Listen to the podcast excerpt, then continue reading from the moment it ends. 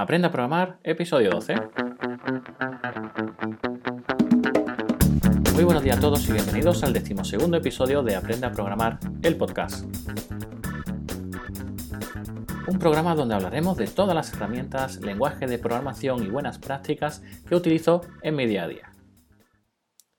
Mi nombre es Emilio Pérez de emiliopm.com y hoy voy a hablaros sobre los sistemas de control de versiones que os pedirán saber en vuestros trabajos y si ya estáis trabajando, pues deberíais de aplicar en vuestro día a día. Cada vez que hacemos una modificación en nuestro código fuente, estamos creando una nueva versión de este. Es decir, el código que tenemos ahora mismo no es el mismo que el que teníamos ayer. Así pues, imaginar dentro de un mes. Por ello mismo existe el control de versiones, para poder tener diferentes versiones y poder volver a ellas en un momento dado. Por ejemplo, creamos una aplicación que le hemos enviado a uno de nuestros clientes. Y a continuación seguimos trabajando. Pasado un tiempo, el cliente nos pide una modificación de esta aplicación que él tiene. Y en el momento que nos encontramos, pues el proyecto no está muy estable como para poder añadirle las modificaciones que quiere y en ese código. Bien, pues, ¿qué podemos hacer? Pues podemos volver a una versión anterior, a la versión entregada al cliente, hacer los cambios sobre ella y después aplicarlos sobre los que tenemos, ¿vale? Como sería, pues, crear una nueva rama y después hacer un merge. Con estas palabras, lo que queremos decir es que mm, hay diferentes tecnicismos eh, que están, que existen en los diferentes sistemas de control de versiones y que vamos a ver también en el día de hoy. Pero antes quiero comentar pues, las diferentes herramientas de control de versiones que tenemos las más utilizadas son tres. La primera, la más veterana, pues es Apache Subversion, que también es conocida como SVN y fue creada por la empresa ColabNet en el año 2000. Después de, este sistema, pues salieron eh, otros en el mismo año, en el mismo año 2005. Uno se llama Mercurial, creado por Matt McCall, y otro JIT, creado por Linus Torvald. Como podéis eh, comprender, eh, Linus Torvald, que es un, digamos, eh, un semidios o un dios en la Tierra, pues el creador del núcleo de, Linux, pues su, solución fue muy, muy aceptada por la comunidad de, desarrolladores y a día de hoy pues es de las más utilizadas junto con GitHub, ¿vale? Como entorno de, de repositorios. Además de estas tres, pues existen muchas más eh, por ejemplo, Microsoft tiene una propia que se llama SourceSafe, ¿vale? Pues también la tenéis ahí.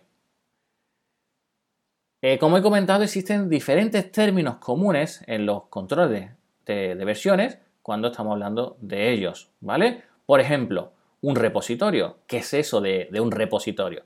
Bueno, pues el lugar donde se van a almacenar los datos que van a ser actualizados y su histórico de cambios. ¿Qué histórico de cambios? Pues las diferentes versiones y revisiones de estos códigos, ¿vale? Luego, esa versión o revisión, pues eh, esa revisión es una versión determinada de la información que estamos gestionando, ¿vale? Pues una revisión pues sería de un momento en concreto, ¿vale? Desplegar, ¿qué significa? Pues eh, desplegar es crear una copia de trabajo local desde el repositorio, ¿vale? Nos descargamos una copia, ¿vale? Podemos especificar una en concreto o predeterminada, predeterminadamente eh, se suele obtener la última, ¿vale? Eh, hacer un tag o etiquetar, ¿qué puede ser eso? Pues darle a una versión concreta de los ficheros de, un módulo en concreto, ¿vale? Pues ponerle una etiqueta o rótulo y posteriormente poder ser encontrado pues, de manera más fácil. El baseline o la línea base, pues una revisión aprobada de un documento o un fichero fuente a partir del cual podemos realizar siguientes eh, otros cambios, ¿vale?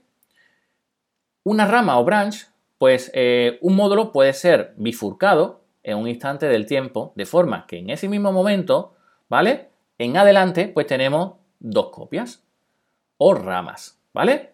Ambas copias o ramas van a, van a evolucionar de manera independiente, ¿vale? Siguiendo cada una su propia línea de desarrollo. ¿Qué ocurre? Que en un momento dado, esas dos eh, ramas pues se van a unir, ¿de acuerdo? Se van a hacer un merge, ¿vale? Y eh, esto lo que va a hacer es eh, crear una nueva rama principal. ¿Vale? Bueno, ¿para qué queremos crear nuevas ramas? Pues, por ejemplo, una nueva funcionalidad o corregir errores. También tenemos más palabras como, por ejemplo, publicar o enviar o un cómic, ¿vale? Bueno, pues eh, queremos que en nuestra copia que tenemos, que los cambios se suban, ¿vale? Y suban al repositorio y se integren en el repositorio. Pues eso hacemos un cómic. Resolver, ¿qué significa? Pues en ocasiones hay conflictos porque otra persona ha modificado el fichero que tenemos en el repositorio y diverge sobre lo que nosotros tenemos. Pues tenemos que resolverlo, un, cambio eh, manual. ¿Vale? Bien, pero vamos a resolver el qué? El conflicto.